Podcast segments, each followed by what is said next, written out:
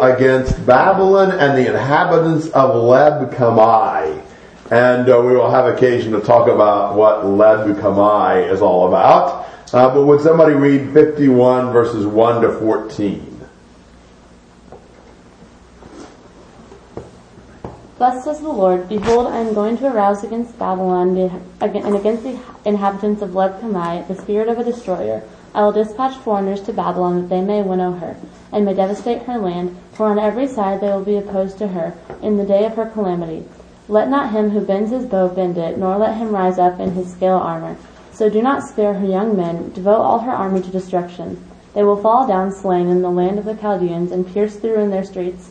For neither Israel nor Judah has been forsaken by his God, the Lord of hosts, although their land is full of guilt, before the Holy One of Israel. Flee from the midst of Babylon, and each of you save his life. Do not be destroyed in her punishment, for this is the Lord's time of vengeance. He is going to render recompense to her.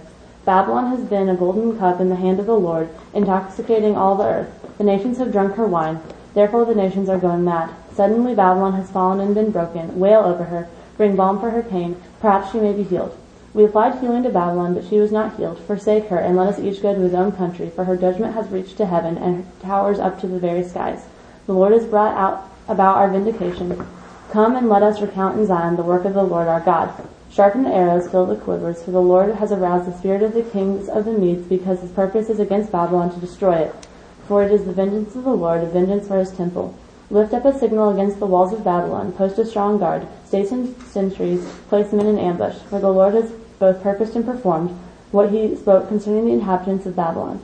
O you who dwell by many waters, abundant in treasures, your end is come, the measure of your end. The Lord of hosts has sworn by himself.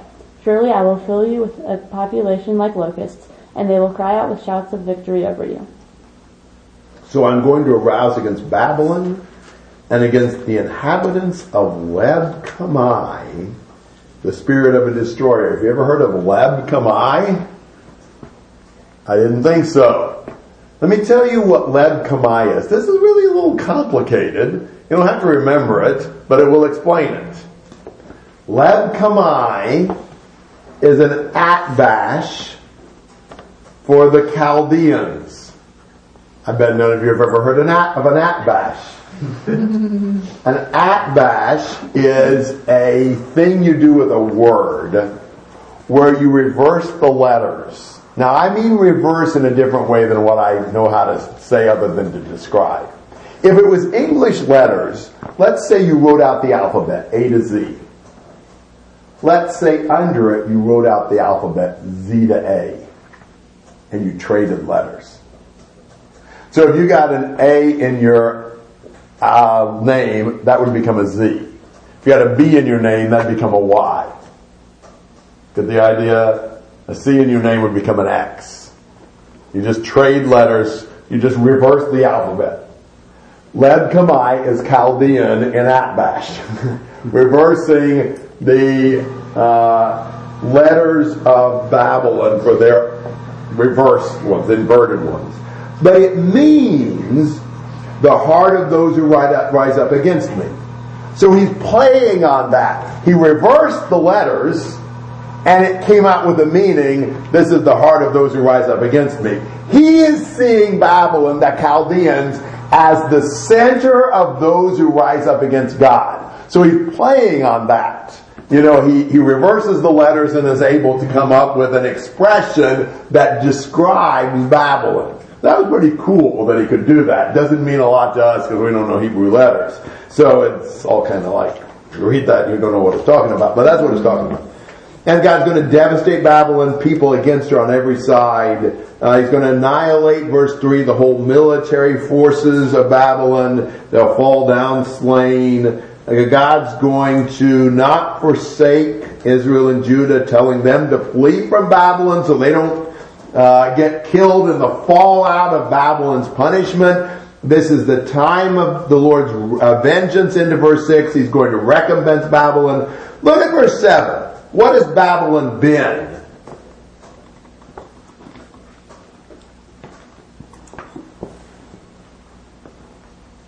A golden cup. What does that mean? Provided the Lord's judgment. Yes. Babylon has been this cup of wrath in the Lord's hand that he's handed off to other nations, that he used Babylon to punish. And now Babylon's going to have to drink the cup. Now Babylon's going to be punished and destroyed. Their cup has been broken. Babylon's fallen. She's broken into pieces. There's no healing possible into verse 8 and verse 9. You know, you can't. This is they're so sick. No doctor can cure them. Just get away from there. Look at verse 9. Forsake her and let each of us go to his own country, for her judgment has reached to heaven and towers up to the very sky. God gave them judgment all the way up to heaven. What does that remind you of? The Tower of Babel. They tried to reach heaven. Well, they're going to reach heaven all right, but it's going to be in their judgment, punishment that's going to get up to heaven. This is our vindication. So, who does God call to fight against Babylon in verse 11?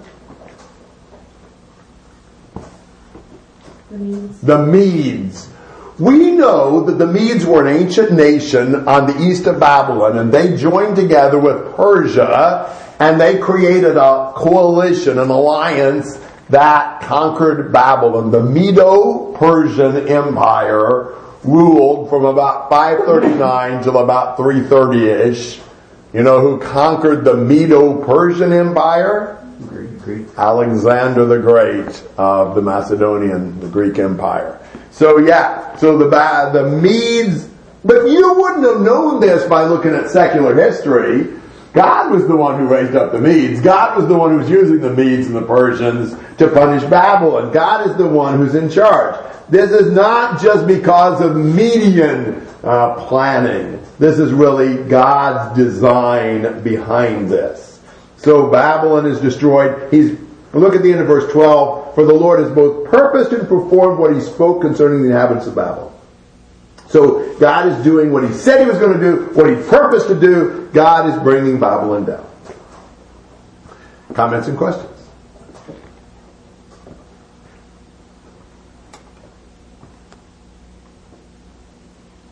Verses 15 to 19.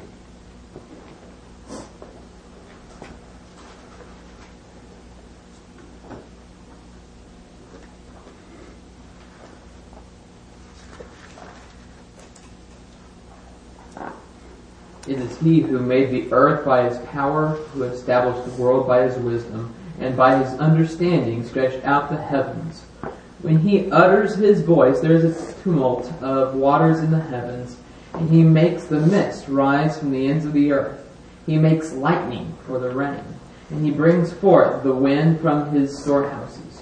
Every man is stupid and without knowledge. Every goldsmith is put to shame by his idols. For his images are false. There is no breath in them. They are worthless, a work of delusion. At the time of their punishment they shall perish. Not like these is he who is the portion of Jacob, for he is the one who formed all things. And Israel is the tribe of his inheritance. The Lord of hosts is his name. Now this is very similar to an earlier passage in Jeremiah also.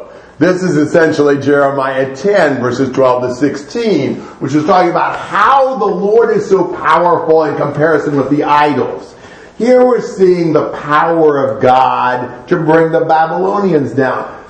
The thing that we need to see when you see the Babylonians being brought down is not to see, oh, the Babylonians were brought down. Look beyond that, behind that, and see things about God. We see God acting, and it shows us the power of God. It shows us the wisdom of God. It shows us God as the one who is totally different from the idols. No idol God can even breathe. No idol God can do anything. God does it all. And so we really need to be brought to seeing the greatness of God. God bringing down the Babylonians was just child's play to him. Didn't take him any effort at all. And it really showed the Babylonian gods up. You know, they were useless in an emergency. God could deal with the Babylonians. So when we think about what the Lord does in destroying nations, Think about what that shows you about the Lord himself. Comments and questions on that? 20 to 26.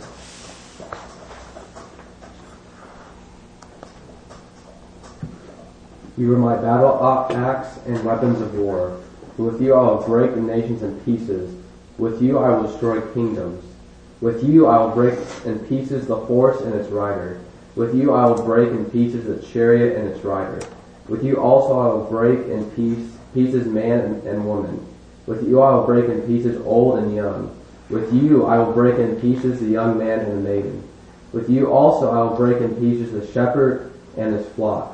With you I will break in pieces the farmer and his yoke of oxen. With you I will break in pieces governors and rulers. And I will repay Babylon and all the inhabitants of Chaldea for all the evil they have done in Zion in your sight, says the Lord. Behold, I am against you, O destroying mountain, who destroys all the earth, says the Lord. And I will stretch out my hand against you, roll you down from the rocks, and make you a burnt offering. They shall not take from you a stone for a corner, nor a stone for a foundation, but you shall be desolate forever, says the Lord. There is a debate about who the you is in 20 to 23. Who do you think?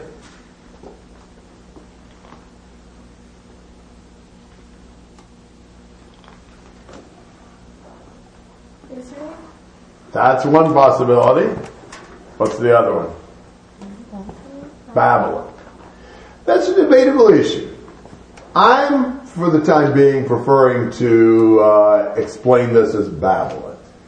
Babylon has been the weapon in God's hand. God's used Babylon to shatter nations, destroy kingdoms, and to bring people down.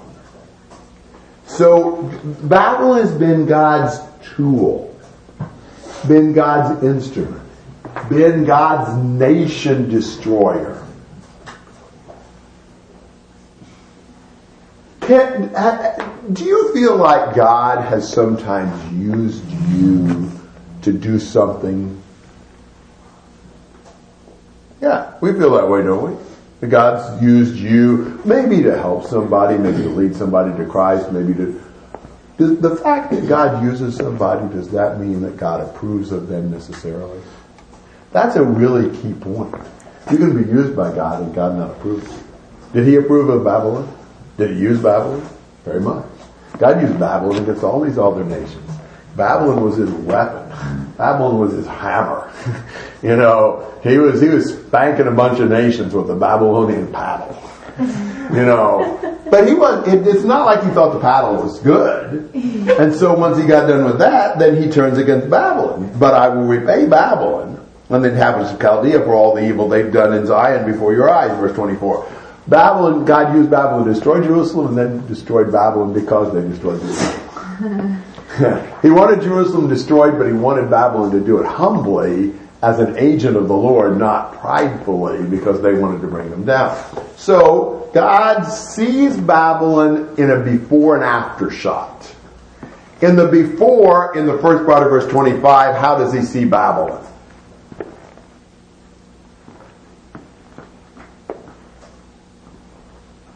After executing their judgment. Before. In the first part of verse 25, how does he describe Babylon?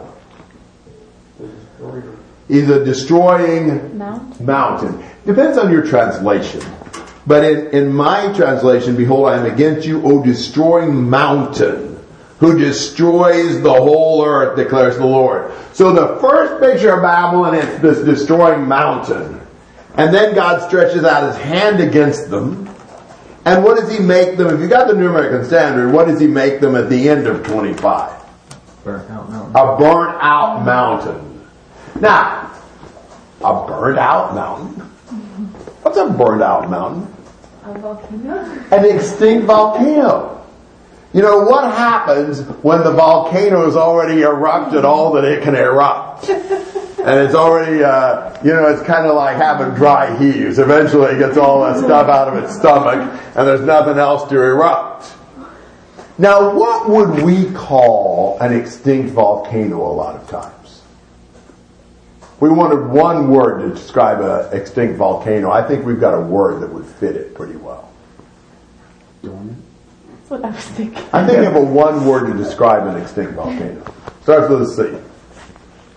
Crater. Wouldn't that be a decent word? It's kind of a crater. I don't know. Maybe that's not the right definition of that. No. I think it would work. At any rate, maybe you'd prefer extinct volcano. Whatever. Well, I think a burned out crater works. But either way, that's what it becomes. Babylon's been this destroying mountain that's now useless. Just kind of this empty, devastated, destroyed mountain. Not got any power anymore. They will not take from you even a stone for a corner. You haven't got a stone for anything. You know, there's not going to be anything left of you that's going to do any good for anybody. Babylon was so powerful and now is so nothing by the Lord's decree. Comments and questions on that? Heather. So did you say that 20 through 23 is talking about the Medes or is talking about Babylon? I think Babylon. But it's going to depend on your translation a little bit too. But I think Babylon is better. I think it's between Babylon and Israel. I think would be the two options. But I think probably better Babylon, especially because of verse 24. But I will repay Babylon. But you know, in Hebrew, translation discretion means a lot. So if you don't have the New American Standard, it may not look quite as much that way as it does the New American Standard. So it's a debatable issue. So other thoughts, questions? All right, how about 27 to 33?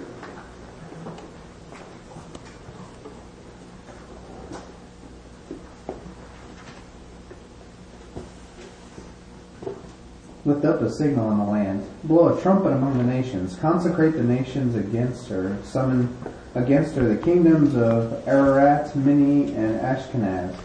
Appoint the marshal against her. Bring up the horses like bristly locusts. Consecrate the nations against her, the kings of the Medes, their governors and all their prefects, and every land of their dominion. So the land quakes and rise, for the purposes of the Lord against Babylon stand, to make the land of Babylon a desolation without inhabitants. The mighty men of Babylon have ceased fighting, they stay in strongholds, their strength is exhausted, they are becoming like women. Their dwelling places are set on fire, the bar of her gates are broken. One courier runs to meet another, one messenger to meet another, to tell the king of Babylon that his city has been captured from end to end. The fords have also been seized, they have burned the marshes with fire, and the men of war are terrified. For this says the Lord of the hosts, the God of Israel, the daughter of Babylon is like a threshing floor, at the time it is stamped firm, yet in a little while the time of the harvest will come for her. Lots of military imagery, judgment imagery. Blow a trumpet, that is to call the armies out. Consecrate the nations against her. Just get a whole bunch of nations to come up against Babylon. Consecrate the nations against her, 28, the kings of the Medes, their governors, their prefects, every land. So the land quakes and rides. You just see this almost earthquake in the land as all these nations are being brought against Babylon. Every nation is taking a shot at Babylon. Of course, they've destroyed most nations, so every nation's got a gripe against Babylon. But it's the purposes of the Lord, verse 29, that's happening. Babylon is losing its mighty men. Their strength is exhausted. They're becoming like women. What's that saying?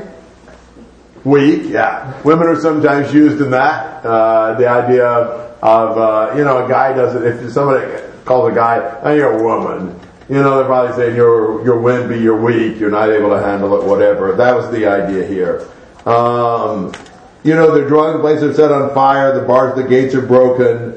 You see Paul Revere or whoever running through the streets of Babylon declaring to the king, Babylon's fallen, you know, everything, the city's been captured, the fords have been seized. I mean, it's just total devastation. You really just have to appreciate the power of these pictures. Reminds me a lot of Nahum. with just, the hustle bustle, the hurry scurry of all the things that are happening as all these armies are coming through and soldiers, this and that and the other thing, and Babylon's coming back. It's just lots of action to show how quickly Babylon is destroyed.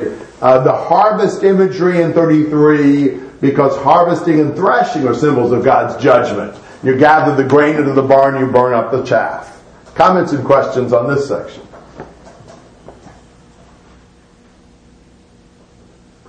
Okay, let's do one more, 34 to 44.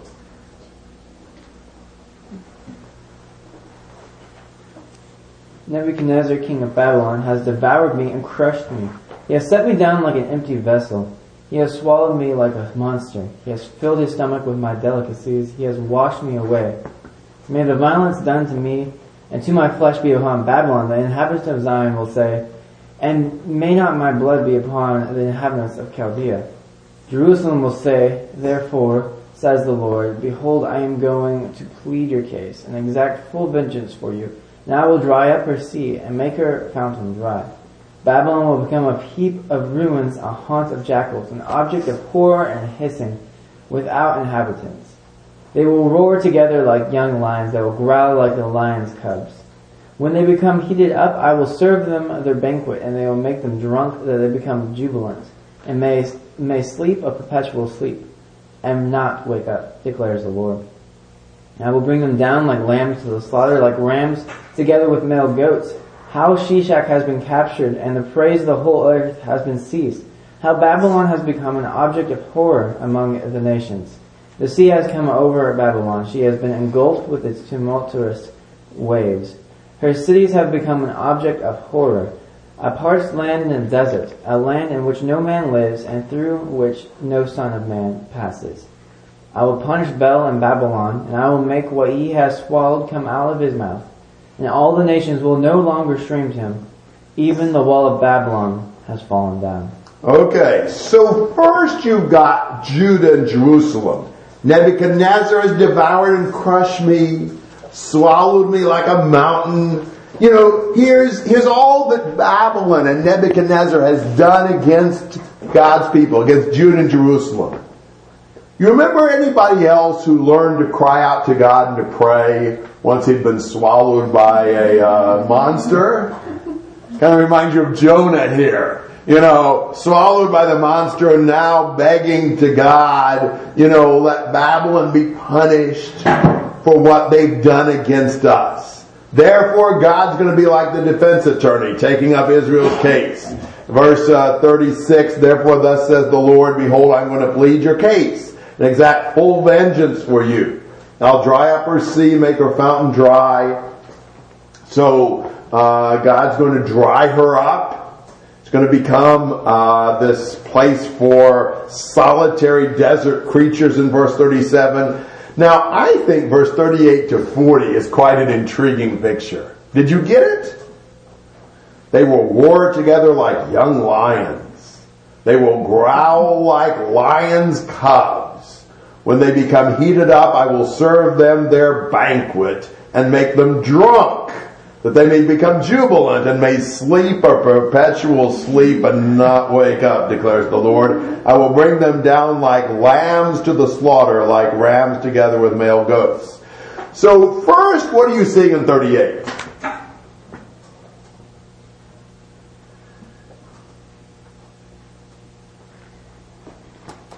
You're going to roar and growl like young lions. Now you got these lions roaring. Why does a lion roar?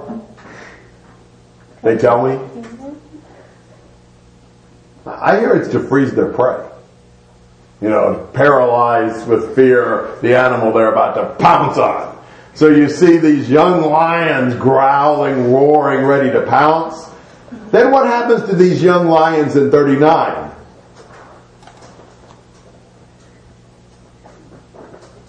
Once they get all riled up, God kind of gives them what they want temporarily, but things are kind of falling into place to exact God's plan. Yes. To overthrow them, ultimately. He really shows these lions as having what happened to them. In verse 39. They get drunk. I think it's a picture of these drunken lions. They get so drunk, they stagger and they fall and they pass out. And they sleep a perpetual sleep. You know, they pass out and die right there. Or in 40, he pictures them as what? These drunken lions are like what? Lambs. So these drunken lions become so weak, they're like lambs that God slaughters. You know, that's what God does to Babylon. Nebuchadnezzar is this lion that gets drunk and sleeps a perpetual sleep, transmutes into a lamb that God kills. The point is, God's destroying them. God makes Babylon the object of horror among the nations. In verse 42, what comes up against Babylon? The sea. God's not particular about the figures. In 36, what happened to Babylon? They were dried up. Yeah. So in one picture they're dried up, the next time they're flooded out. Either way, they're destroyed. You were just using a variety of figures to just show that. The cities are object of horror. Nobody can live in the land. Punish Bel, verse 44, that's the idol god. And even the wall of Babylon has fallen. The end of 44. The wall was something Babylon prided themselves on. 4 chariots could ride abreast on their wall. And God was bringing the wall of Babylon down. So God is taking all of the objects of Babylon's, foolish self-confidence, all the things they prided themselves on, and bringing them down. This is a lot of judgment on Babylon here. Picturesque. But so much emphasis on that because Babylon had been the instrument through God, which God had punished the other nations. Comments or questions on all this? It's mentioned Bel a couple times. I will punish Bel and Babylon there, verse 44. What's one of Babylon's gods? Bel and Marduk, particularly. You find that, I think, if I'm not mistaken, in Isaiah 46. Yeah, Bel is bowed down, Nebo stoops over, their images are consigned to the beasts and the cattle, and so forth. So, 46:1, I see. Anything else?